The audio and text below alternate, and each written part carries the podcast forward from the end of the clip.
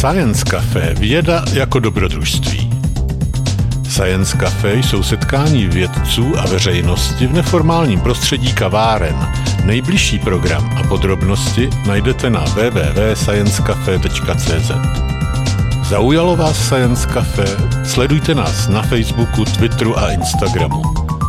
Videozáznamy některých diskuzních večerů s vědci jsou k vidění na portálu slideslife.com. Budeme rádi, pokud se někdy na Science Café přijdete podívat naživo.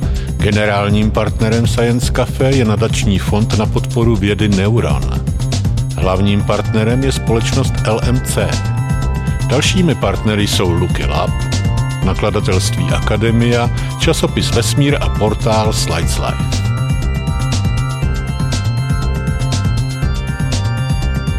Já děkuji za slovo a ještě jednou přeji, uh, přeji hezký večer.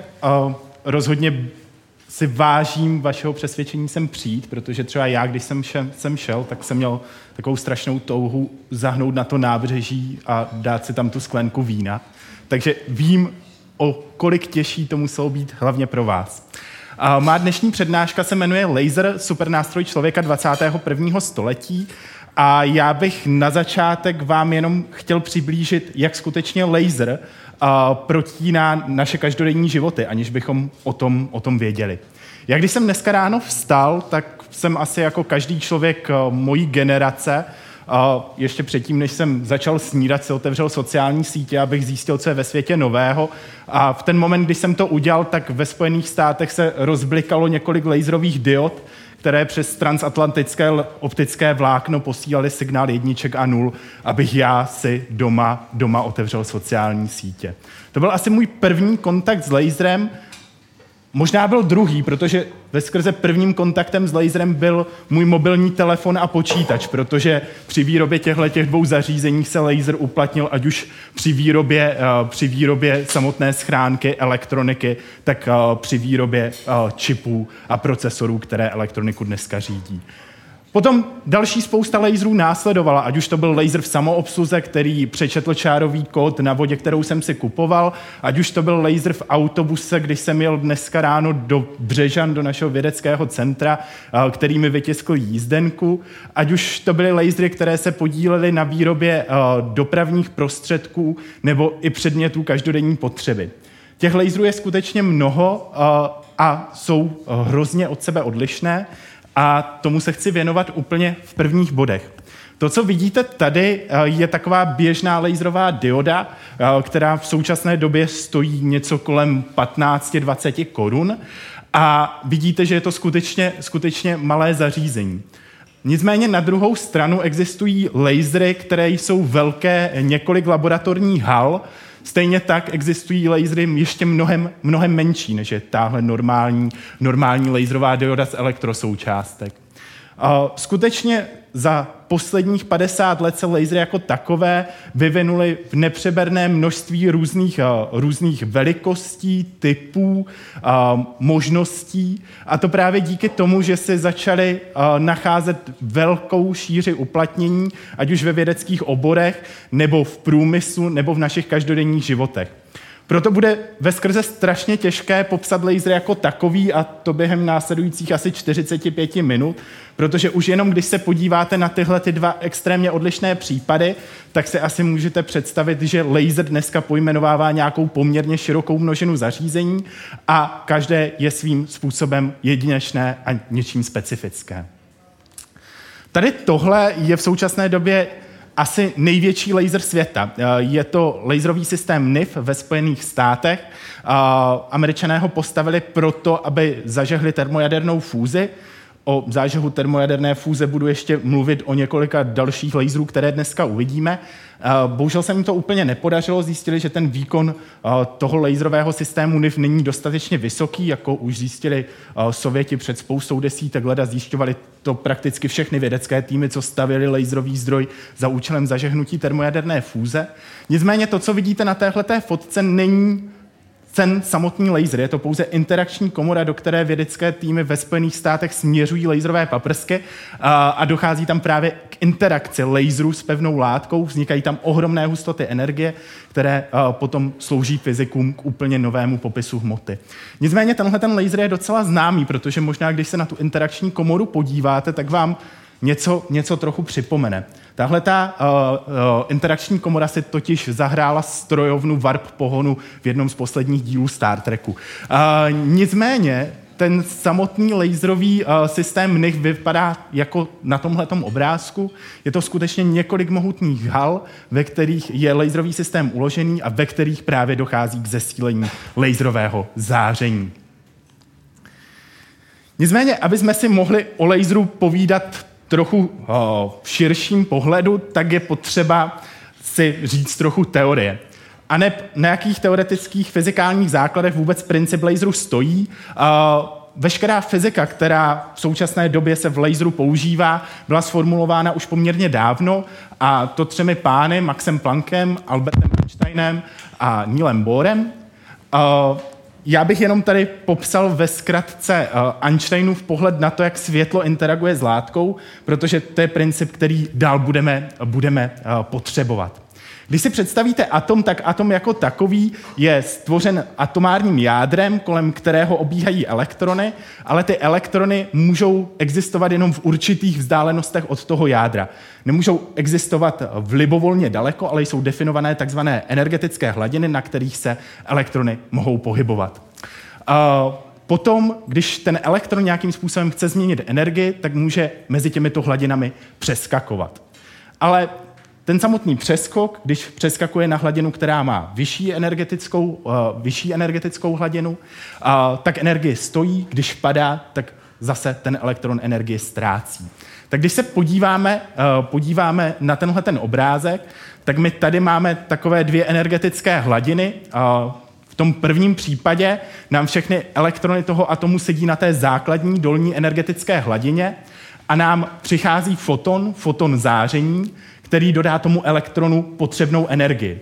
Když on tu energii pohltí, tak se dostává na vyšší energetickou hladinu a mluvíme o tom, že ten elektron foton absorboval. Takže foton zaniká a elektron přeskakuje na vyšší energetickou hladinu. Nicméně úplně v ideálním případě uh, přírody platí to, uh, že prakticky všechno se snaží být ve stavu, který uh, má úplně tu nejnižší možnou energii, takže ten elektron na vyšší energetické hladině po nějaké chvíli začne přecházet zpátky, padá na nižší energetickou hladinu. Aby to mohl udělat, tak při tom pádu ztrácí energii. Ta energie je dána rozdílem těchto těch dvou energetických hladin, takže bychom ji vypočítali jako E2 minus E1. A tuhle tu energii může ztratit různými případy, my ale předpokládejme, že když padá dolů, tak prostě vyzáří foton, který předtím absorboval. Nicméně to pořád nejsme u principu laseru. Albert Einstein totiž popsal ještě poslední, uh, poslední možnou interakci, ta se jmenuje stimulovaná emise. Uh, pokud bychom mluvili jenom o tomhle případu uprostřed, tak tomu elektronu nějakou chvíli trvá, než si uvědomí, že má spadnout dolů a nějaký čas zůstává na té horní energetické hladině. Stimulovaná emise je jev, kdy máme elektrony na horní energetické hladině a kolem uh, letí foton záření. Foton záření, který má zrovna tu energii, jako je energie rozdílu těchto těch dvou hladin.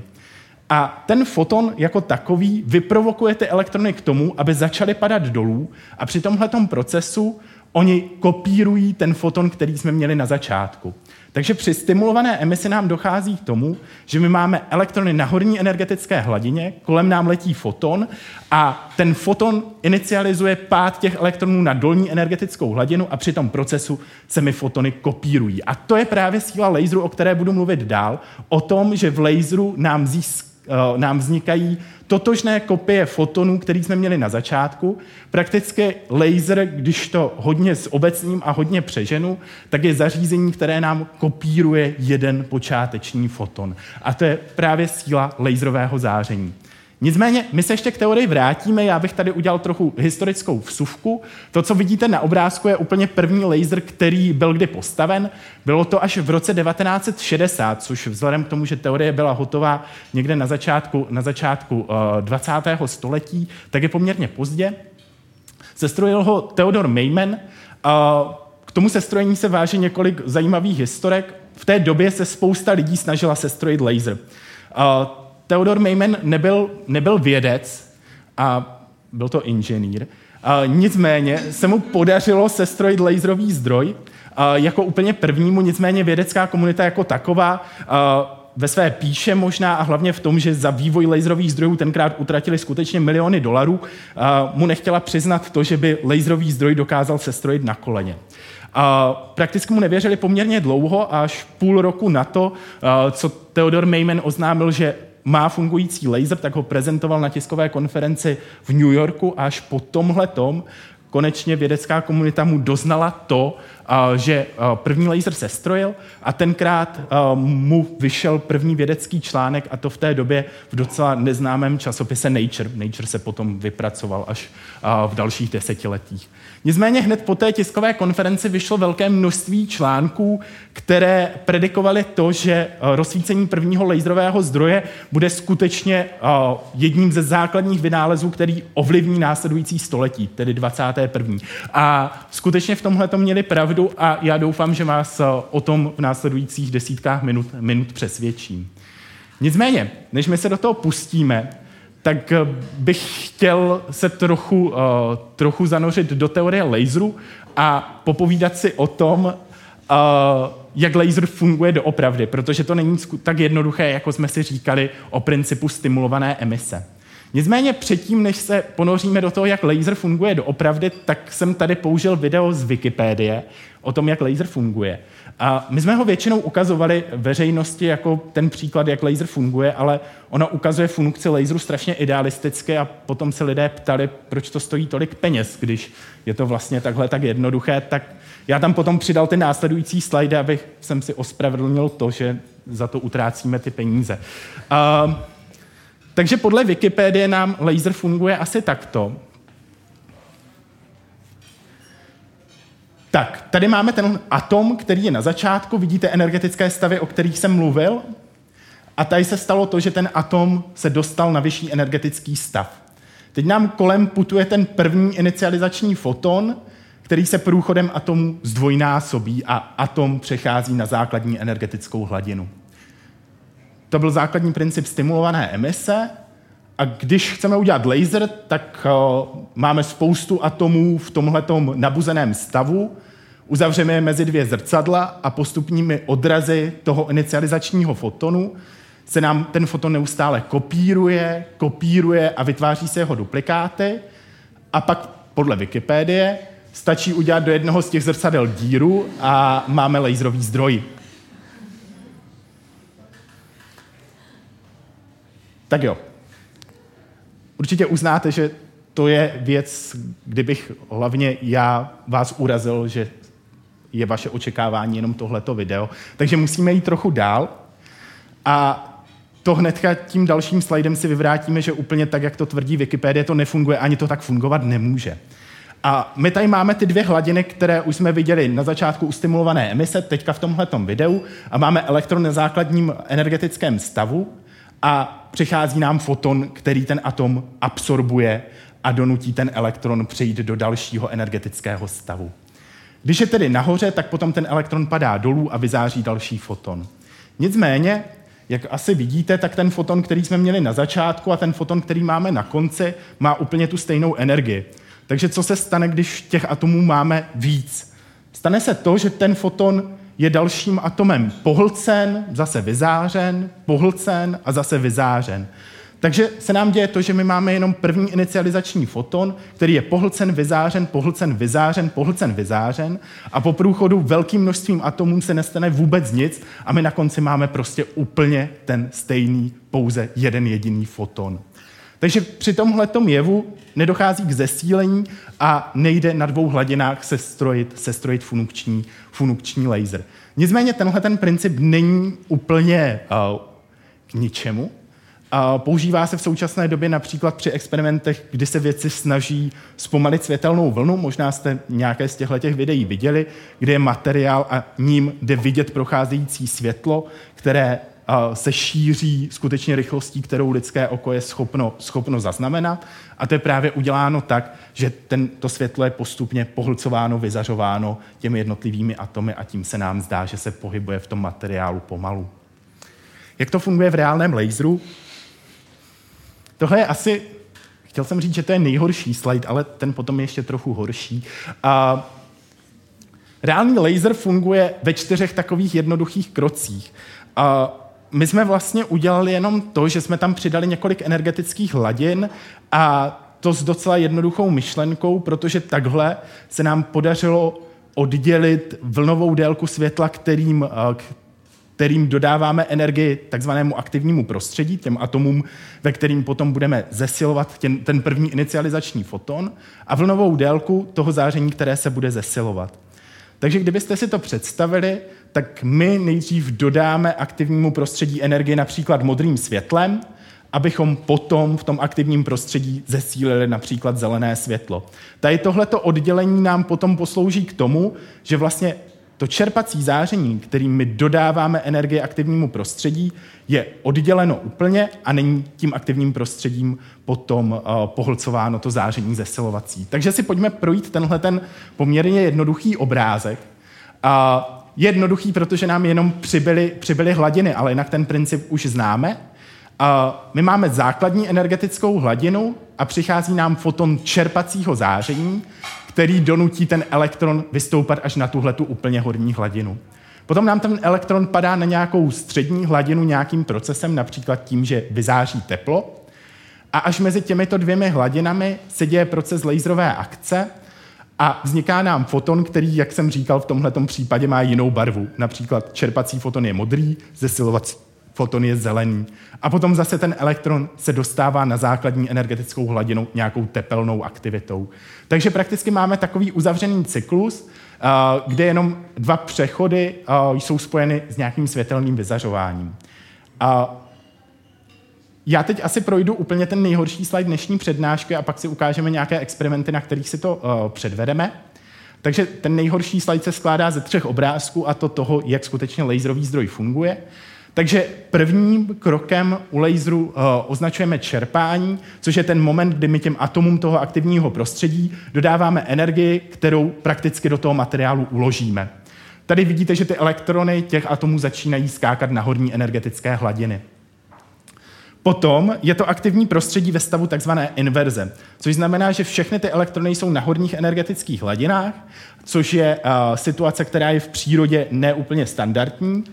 A právě tohle nám umožňuje to, že potom přichází ten první inicializační foton a ten se průchodem těmi N atomy postupně zesiluje a my na konci máme velké množství fotonů, které jsou úplně, ale úplně stejné. Takže tohle je princip uh, laseru ve třech krocích. Uh, vidíte, že uh, to není až tak složité, ale bylo tam potřeba udělat několik, několik doplnění právě těch speciálních hladin. Takže my, kdybychom si to schrnuli na tomhle obrázku, tak laser vlastně vypadá v tom základním schématu asi takto. Máme aktivní prostředí, to jsou ty atomy, kterým energii dodávám. Mám čerpací energii, to je ta energie, kterou já dávám do toho aktivního prostředí. A pak mám ty fotony, které se mi zesilují mezi těmi dvěmi zrcadly, jako jsme viděli na tom, na tom prvním videu.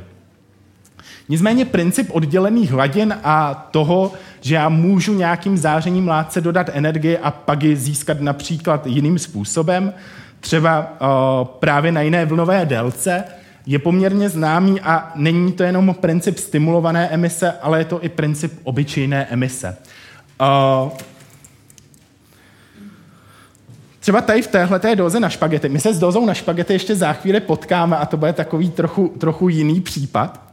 Tady tohle ještě doza na špagety, která to dneska vyhrála, uh, protože je v ní nalitý tonik. Je v ní nalitý tonik a v toniku je molekule chinin, která se tam přidává kvůli tomu, aby tonik byl hořký.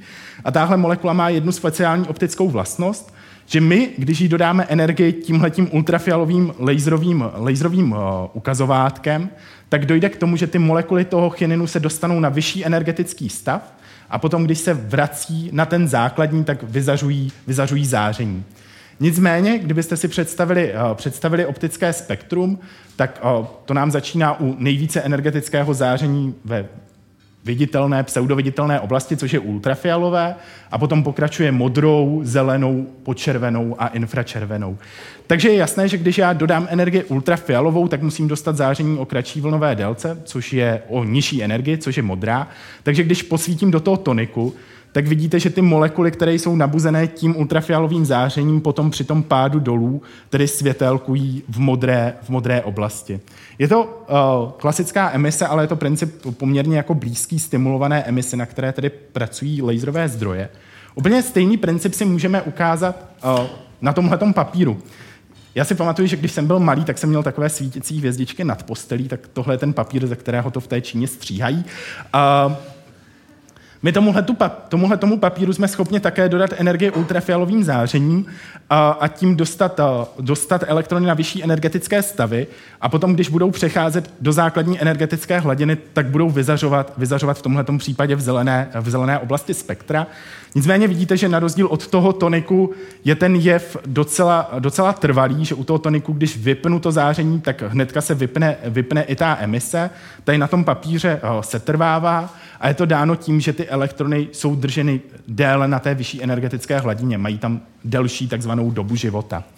Nicméně na tom papíru vám hlavně chci ukázat jednu věc, že my, když jsme si ukazovali, ukazovali ty schémata, uh, tady tyhle, ty, tak jde vidět, že já potřebuji určitou, hladin, určitou energii na to, abych ten elektron dostal nahoru, na tu vyšší energetickou hladinu.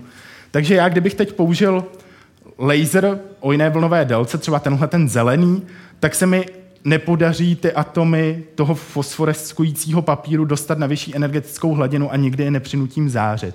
Vůbec to nezávisí nad tím, jak je to záření intenzivní. Mohl bych do toho pálit naším nejintenzivnějším laserem a prostě se mi to nepodaří, ale záleží to pouze na té vlnové délce, která udává energii, kterou ty fotony mají a to je táhle ta klíčová hodnota energie, která nám umožňuje přejít na tu vyšší energetickou, energetickou hladinu.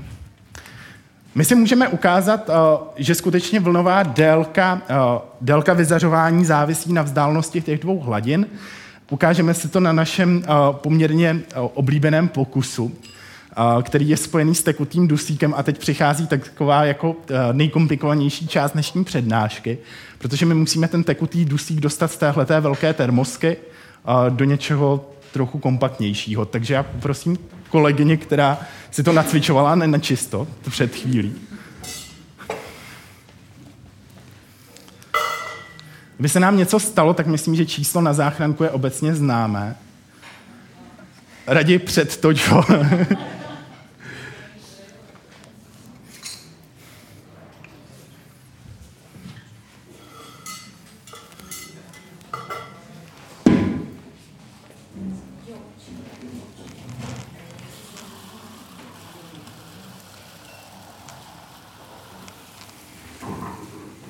Děkuji.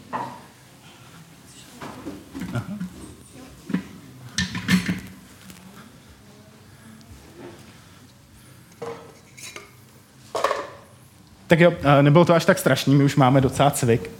Uh, nicméně, jak jsem mluvil o té doze na špagety, která to dneska vyhrála, tak tu druhou čeká tekutý dusík na rozdíl od toho toniku.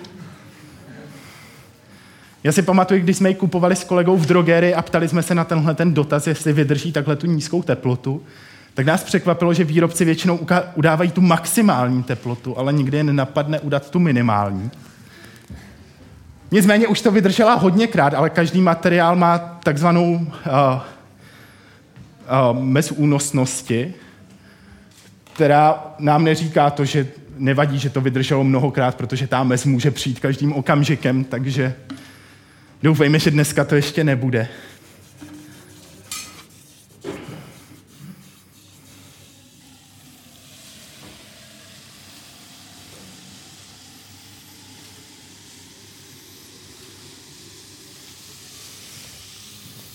Tak.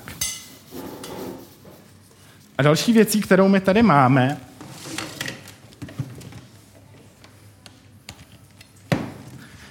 je tohleto diodové pole. Diody fungují na principu emise, což znamená, že my dodáváme těm atomům energii pomocí elektrické energie a ty elektrony, které pomocí elektrické energie jsou dostány na vyšší energetickou hladinu, tak padají dolů a přitom vyzařují, vyzařují tohleto oranžové záření. Nicméně, když my ponoříme, ponoříme to diodové pole do tekutého dusíku, tak se stane to, že ta vzdálenost těch dvou hladin se změní a měla by se tedy změnit i vlnová délka, tedy barva, na které ty diody vyzařují. Nicméně je to doza na špagety a tohle diodové pole, které jsme taky jako dávali dohromady my, takže je to vždycky takový, jako děj se vůle boží.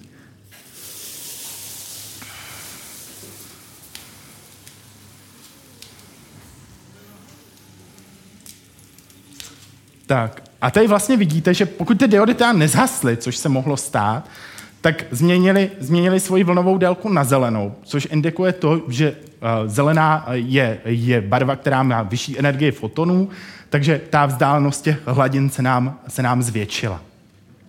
My kdybychom je teď nechali zahřát, tak oni po chvíli se začnou zase vracet do toho původně oranžového stavu. A je to poměrně hezká ukázka toho, jak právě tyhle, ty, tyhle ty jevy jsou závislé na teplotě, i když tady ta změna teploty byla, byla drastická, ale i změna té barvy byla poměrně velká, aby jsme ji mohli vidět. A právě tohle je jeden z klíčových parametrů laserů, o kterých budu mluvit potom dále, tak je jejich tepelná stabilita, aby nedocházelo k tomu, že se jim bude posouvat právě vlnová délka, na které ty lasery, lasery pracují.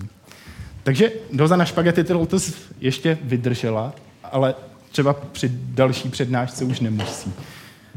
Já to radši přeliji, protože ji nechci pokoušet.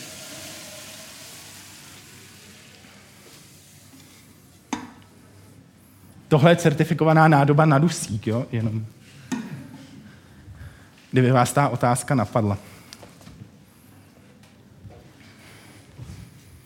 Tak jo, víme, jak laser funguje, jaké má základní schéma, tak teď si ještě pojďme něco drobného říct k tomu, jakým způsobem my jsme schopni aktivnímu prostředí dodat energii k tomu, aby jsme ho dostali do takzvaného inverzního stavu, jak jsem říkal.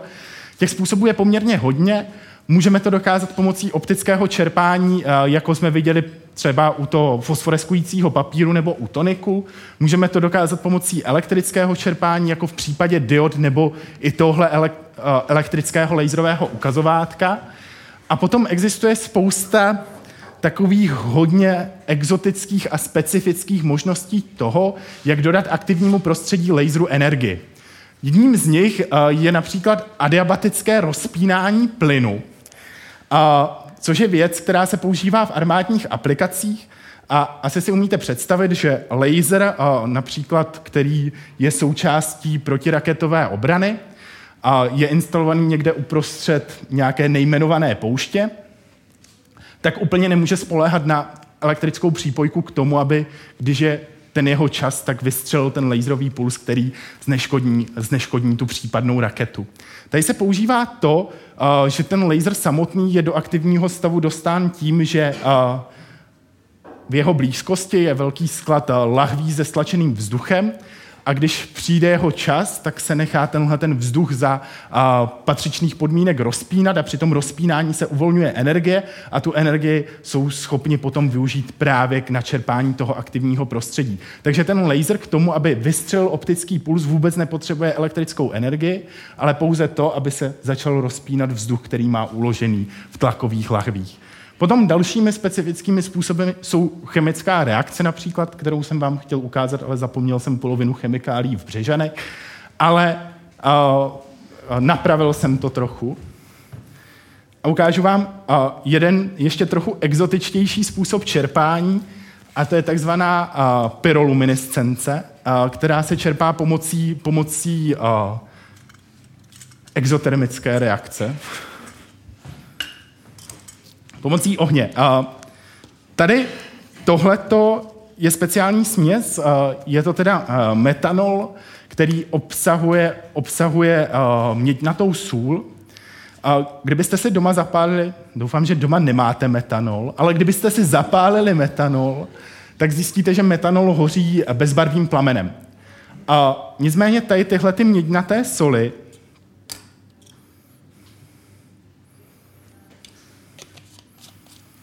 tak zapříčiní to, že ten plamen jako takový nám dodává energii těm, těm molekulám měďnaté soli a oni tu energii potom ztrácejí tím, že vyzařují v tomhle případě v zelené oblasti spektra, takže ten oheň je potom zelený a není, není bílý, není tedy bezbarvý, jako by hořel normální metanol. Ten pokus je docela známý a myslím si, že se ukazuje i na středních školách, kdy se mluví o takzvané plamené zkoušce kovů, tak to není nic, nic jiného, než právě to, že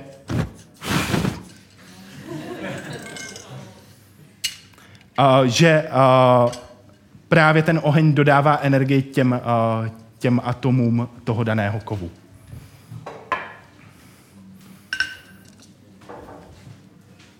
Tak. A to aktivní prostředí, o kterém jsem mluvil, tak může mít uh, různo, různé množství podob. Můžeme mít lasery, které jsou založené na plynu, potom lasery, které jsou založené na kapalinách, například barvivové lasery, které frčely v 90. letech. Ale dneska směřujeme k tomu, že většina laserů, které se využívají ve vědě, v průmyslu a v dalších odvětvích, tak jsou založeny na aktivním prostředí, které je tvořeno pevnou látkou. Teďka vám chci něco říct o tom, jaké vlastnosti má laserové záření, protože právě tyhle ty vlastnosti laser předurčují k jeho aplikacím, ať už v průmyslu nebo ve vědě. A prvním z nich je to, že laser je takzvaně koherentní a monochromatický. Já tady použil takové názorné obrázky.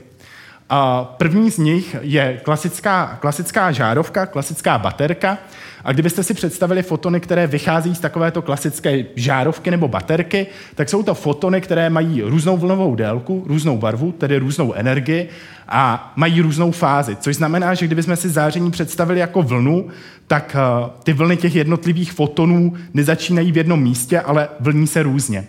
Kdybychom si to představili v analogii lidí, tak eh, je to takový běh pražského maratonu, kde všichni ti běžci mají různá, různá trička a běží s různou fází, různě nasazují kroky. Kdybychom před tu žárovku dali, dali barevný filtr, tak my vyfiltrujeme tu jednu vlnovou délku, tu jednu barvu těch fotonů, ale pořád budou mít jinou fázi, nebudou synchronizované. Takže se dostáváme k tréninku nějakého sportovního týmu. Nicméně laserové světlo má tu přidanou hodnotu, že kdyby ten dataprojektor to dokázal, tak byste tady viděli ty jednotlivé vlny které zaprvé mají stejnou vlnovou délku, tedy stejnou barvu, ale zároveň se vlní úplně stejně, mají takzvaně stejnou fázi. A kdybychom zase přešli do analogie těch lidí, tak je to taková vojenská přehlídka. Asi to není vojenská přehlídka české armády, ale myslím si, že třeba severokorejská armáda je docela dobrou alegorií pro laserový zdroj. Uh, kde vlastně všichni ti vojáci, naše analogie fotonů, vypadají úplně stejně a zároveň pochodují s naprosto stejnou fází. Což je hodně zajímavé, protože s tím souvisí i eh, takzvaná koherence, další hodně důležitá vlastnost laserového záření. A to je ta, že my kdybychom ty vojáky sledovali, jak kráčí po tom hlavním bulváru, neříkejme kde, a, tak bychom třeba po půl kilometru, kdybychom se na ně podívali, byli schopni říct, v jaké části kroku byli před půl kilometrem. Protože ten jejich krok je pořád stejný, je stejně dlouhý, má stejnou rychlost a má stejnou frekvenci a není problém dopočítat, kde, v jakém místě toho bulváru ti vojáci došlápli na zem. A to je hodně důležitá vlastnost laseru, protože my jsme schopni na základě pozorování v nějaké vzdálenosti říct, v jaké části té vlny byl ten foton v jednotlivých místech. Jsme schopni tu vlnu v jejím průběhu rekonstruovat, což je hodně důležitá věc například na přenos, eh, přenos informací.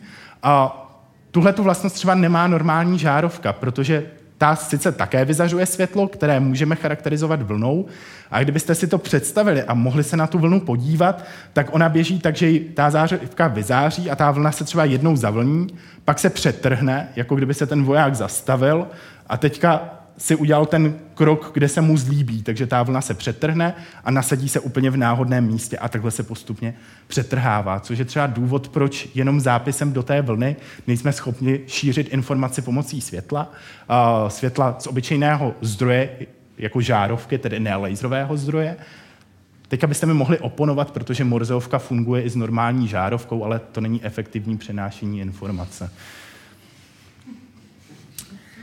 Potom uh, další uh, možnost, další vlastností laserového záření, která je poměrně důležitá, tak to už jsme si ukazovali v, tom předcho- v té předchozí anal- uh, analogii a to je to, že je takzvaně monochromatické, což znamená, že ty fotony tedy nesou jednu vlnovou délku a to pořád vychází z, té, uh, z toho prvního vysvětlení laserového zdroje, že laserový zdroj prakticky dělá jenom to, že nám kopíruje ten první jediný inicializační foton a potom ty vystupující jsou tedy přirozeně jeho úplné kopie.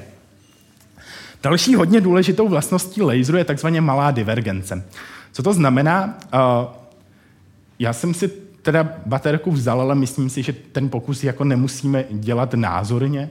Ale umíte si představit, že jak kdybych měl baterku a laserový zdroj a svítil s ním na tu protější zeď, tak ta stopa toho laserového zdroje je pořád jeden jediný bod. Když to ta baterka, ta dioda je poměrně divergentní a to světlo se mi šíří v kuželu a osvětluje mi potom velkou část téhleté místnosti. S tím souvisí velká, velké množství uh, aplikací laserového zdroje. Jednou z nich je uh, třeba ta, kdy se pomocí laserového zdroje měří vzdálenost měsíce, pomocí koutových odražečů, jakýchsi velkých odrazek, které jsou na povrchu měsíce.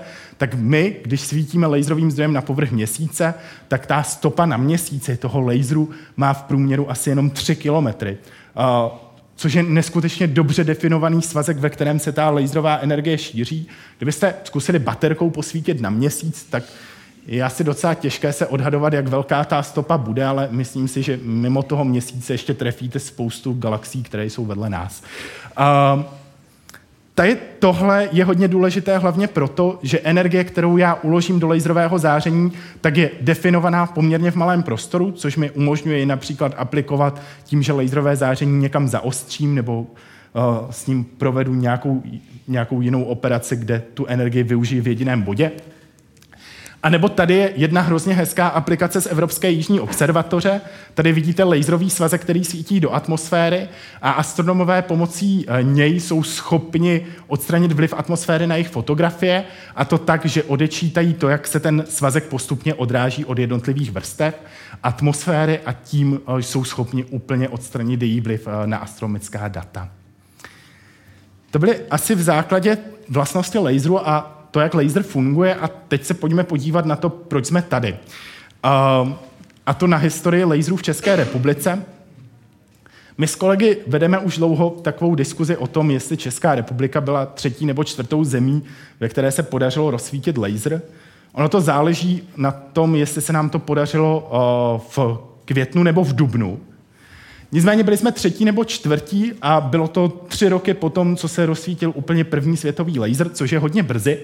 A Nicméně já vždycky jako s nadsázkou říkám, že Česká republika byla i třetí zemí, která měla svého kosmonauta a úplně od té doby to průlom nebyl. Uh, nicméně, co se týká laserových zdrojů, tak tam jsme zabrali a už v roce 64, což je rok potom, co v Česku byl první laser, byla na našem území provedena první laserová operace oka.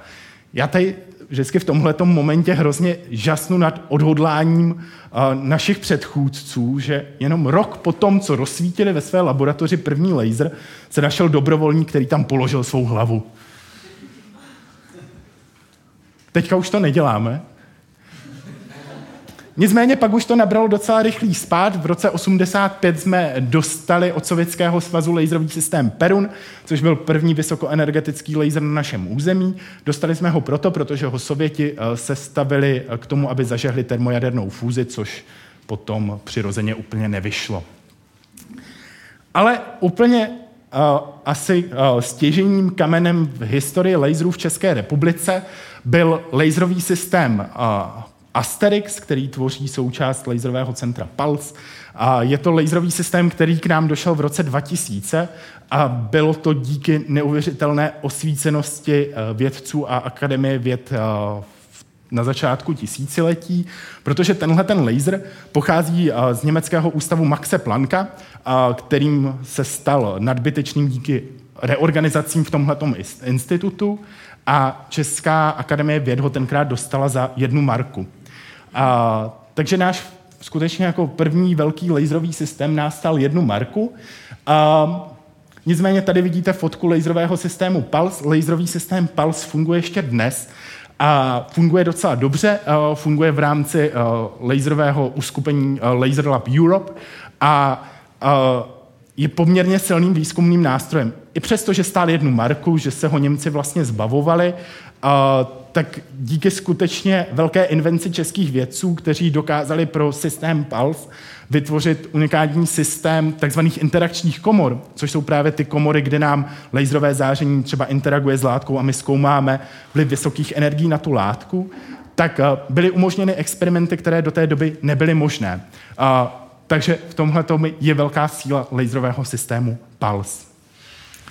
Nicméně dnes stojíme úplně na Prahu jiné doby a uh, už fungují uh, dvě nová laserová centra, uh, laserová centra Fyzikálního ústavu Akademie věd, a to jsou laserová centra Eli Beamlines a laserové centrum High Lace, které stojí v Dolních Břešanech.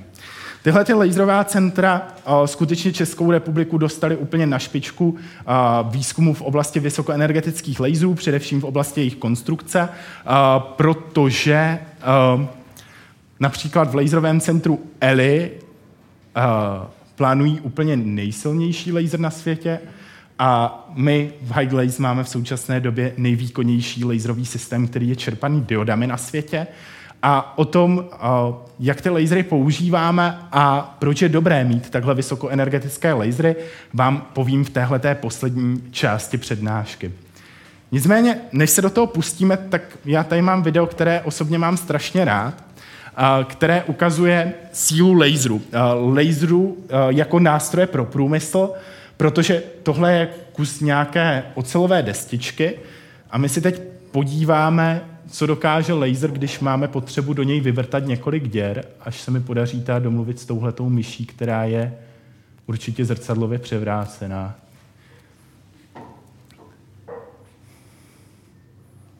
A to bylo všechno. Vidíte, že ten proces je neskutečně rychlý, je neskutečně přesný, nevzniká při něm žádný odpad, jako například při vrtání. Ty okraje těch jednotlivých, jednotlivých děr jsou prakticky dokonalé.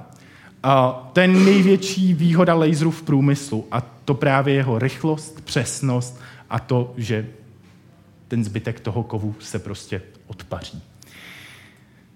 Nicméně není to úplně tak ideální. Kdybychom šli do neúplně daleké historie, tak určitě máte ve své kapse smartphone, na rozdíl ode mě, já ho nemám, protože pracuji na Akademii věd.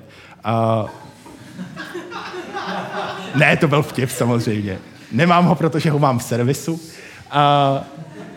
Nicméně, většina dnešních smartphonů je pokrytá, pokrytá pevnějším sklem, takzvaným Gloria Glass. A ono se ukázalo, že je poměrně problém tohleto sklo vyříznout tak, aby dokázalo, dokázalo držet ten tvar toho smartphonu, protože víte, že v tom skle jsou například vyříznuté otvory na horní reproduktor nebo na ovládací tlačítko.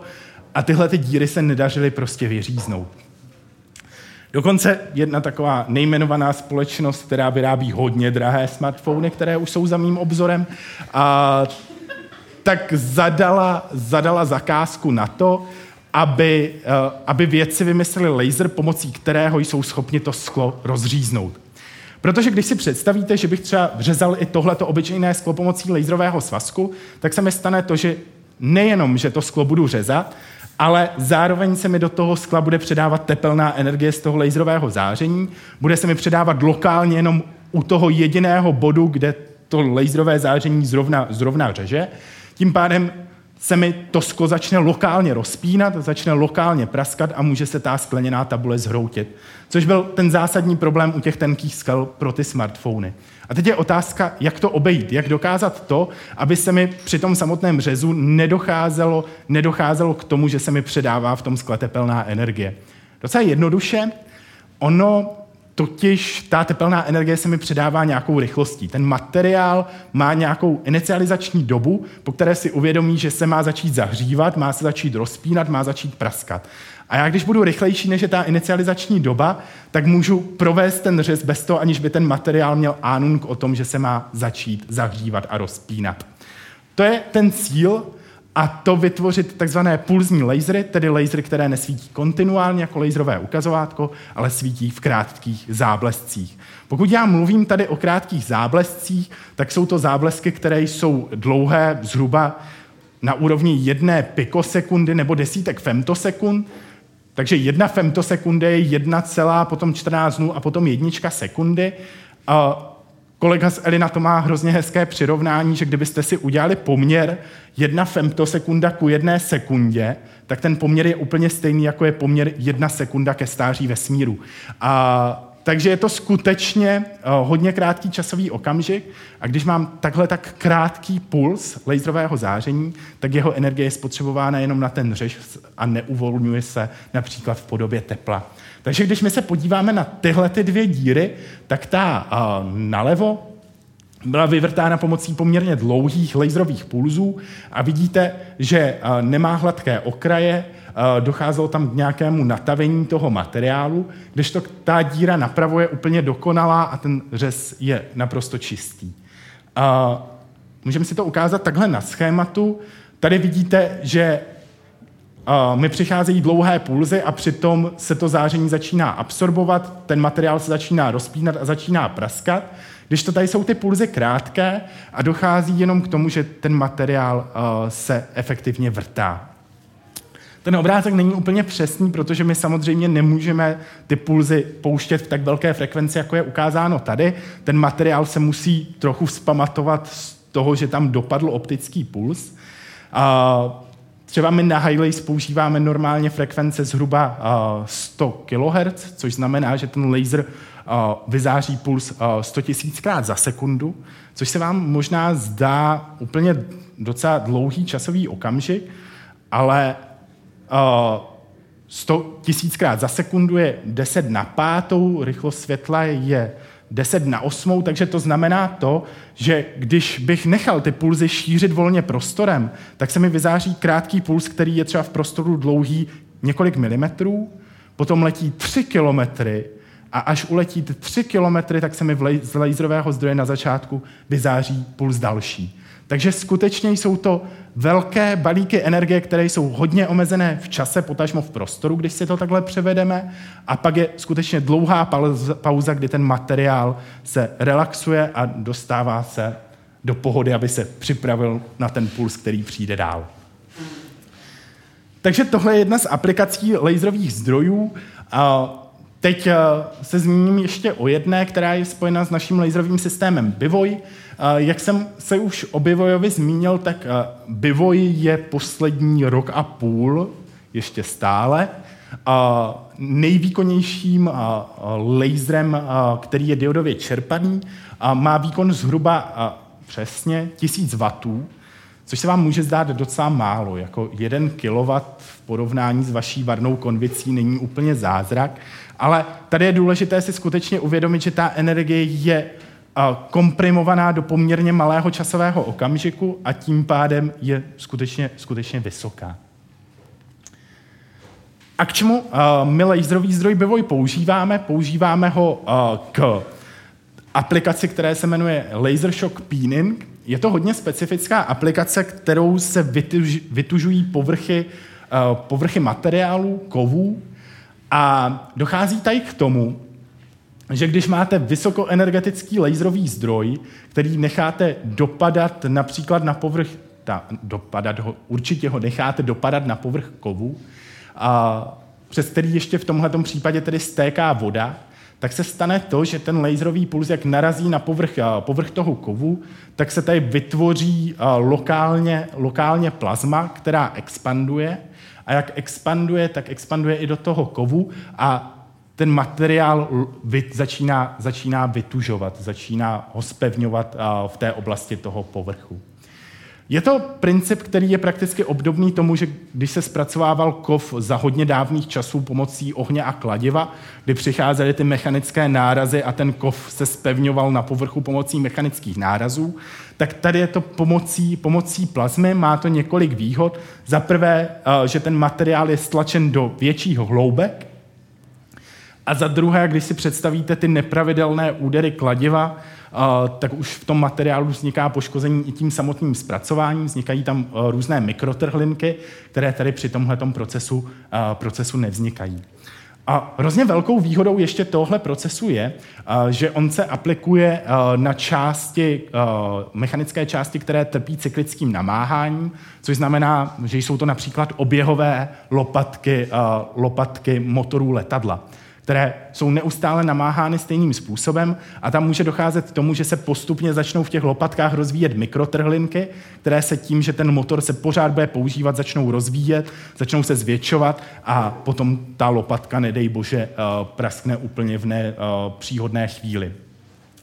Tady dochází k tomu, že když ten materiál se stlačí, tak v něm dochází k rozvoji takzvaného reziduálního tlaku, což znamená, že pořád v tom materiálu je tlak, který se snaží jakoby tlačit to pnutí ven, snaží se to stlačení vyrovnat zpátky. A kdyby se v tom materiálu objevila trhlinka, tak tenhle ten reziduální tlak, který je v tom materiálu neustále uložený, tak tu trhlinku zacelí a, a ta trhlinka, nechci říkat, že zmizí, ale a nerozvine se potom ve větší trhlinu, která by a, znamenala fatální problém. A já tady mám video, jak laser shot peening funguje, a, tak si ho asi pustíme pokud to zvládnu s tou myší. Možná si opustíme.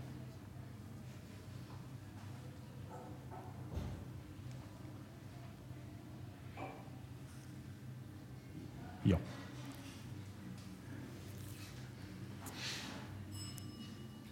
To jsou právě ty cyklické namáhané, namáhané uh, stroje, jaké známe z dneška, ať už jsou to ty oběhové uh, lopatky letadle nebo oběhové lopatky například turbín elektráren. Uh, tady vidíte naše experimentální stanici,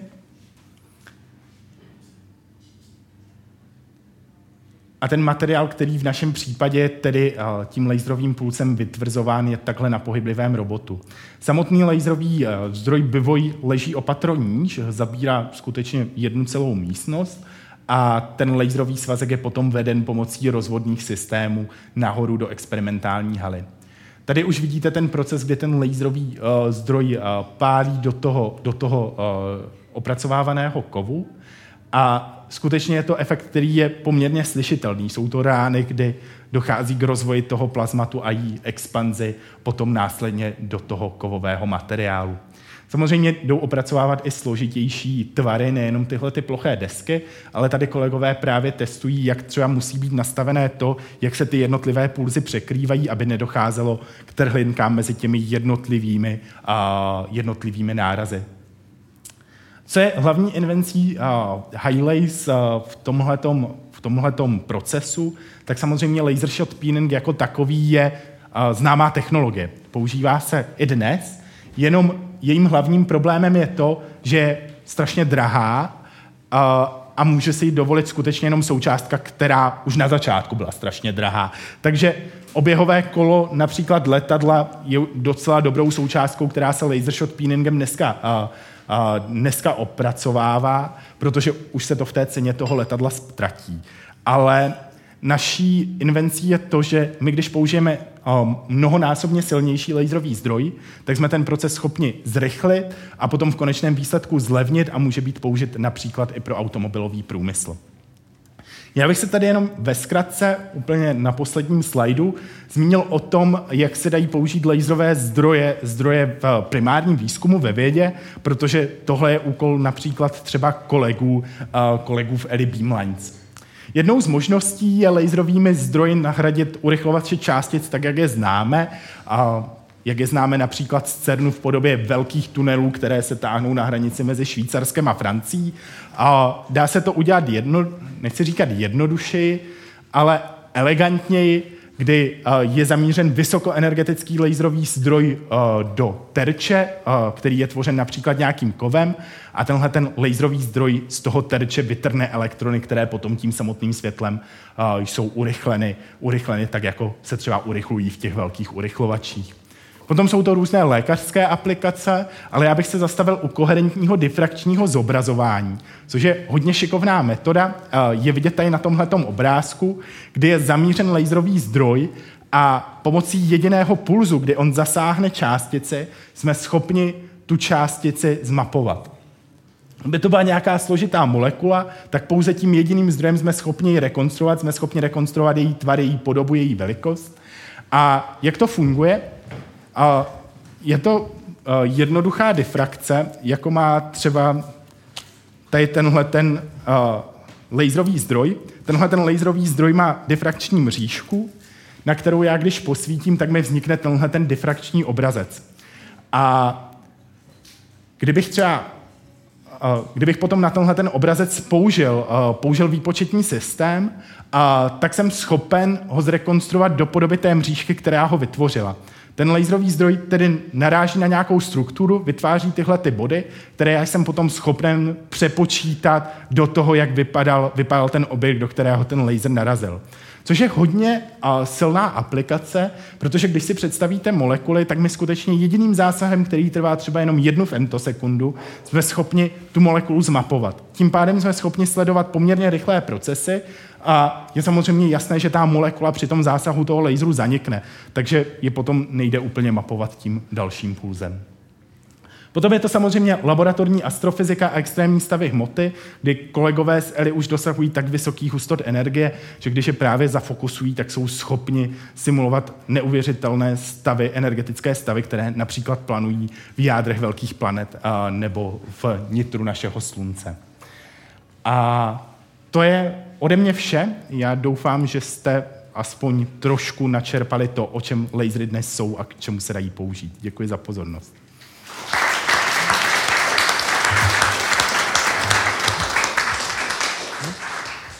Tak děkujeme panu Vyvlečkovi za skvělou přednášku a nyní je čas eh, na dotazy, takže kdokoliv, kdo máte dotaz, můžete se pana Vyvlečky na cokoliv zeptat. Jen vás poprosím, zda by ten dotaz mohl být do mikrofonu, abychom ho měli i na záznamu pro diváky, kteří budou eh, sledovat přes Slides Live.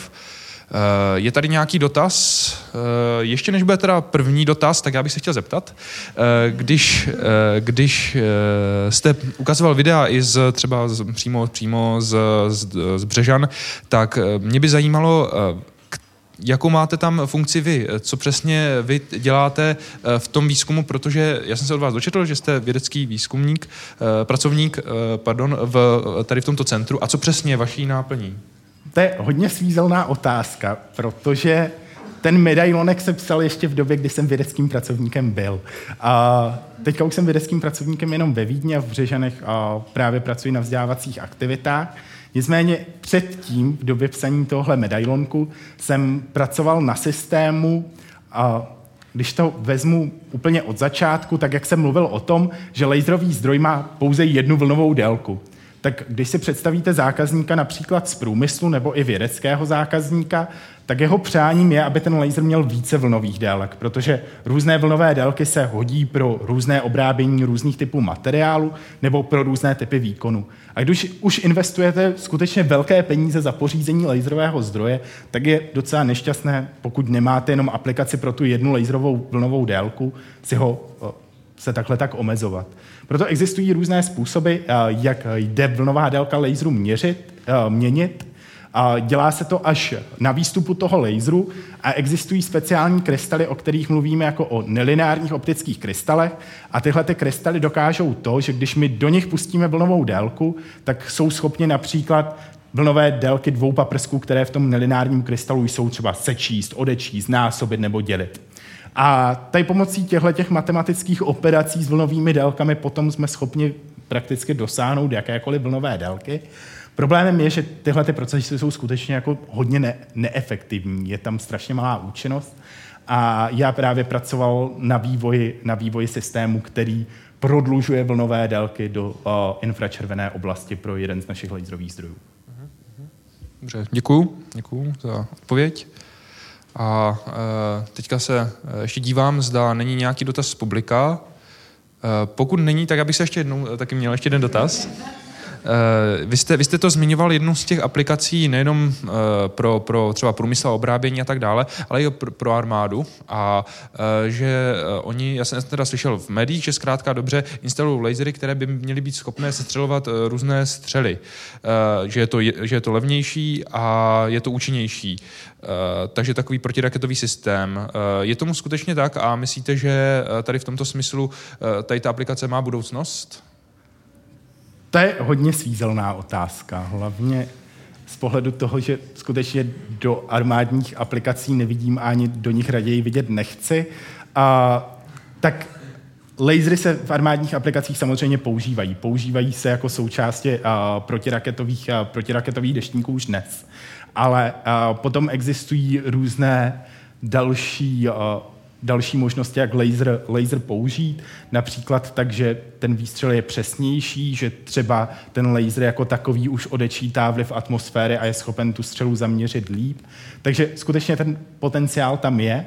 Otázka, jestli je to potenciál, který se má využít. Děkuju. Je tam potom takové to etické hledisko. Ano, tam vidím jednu ruku.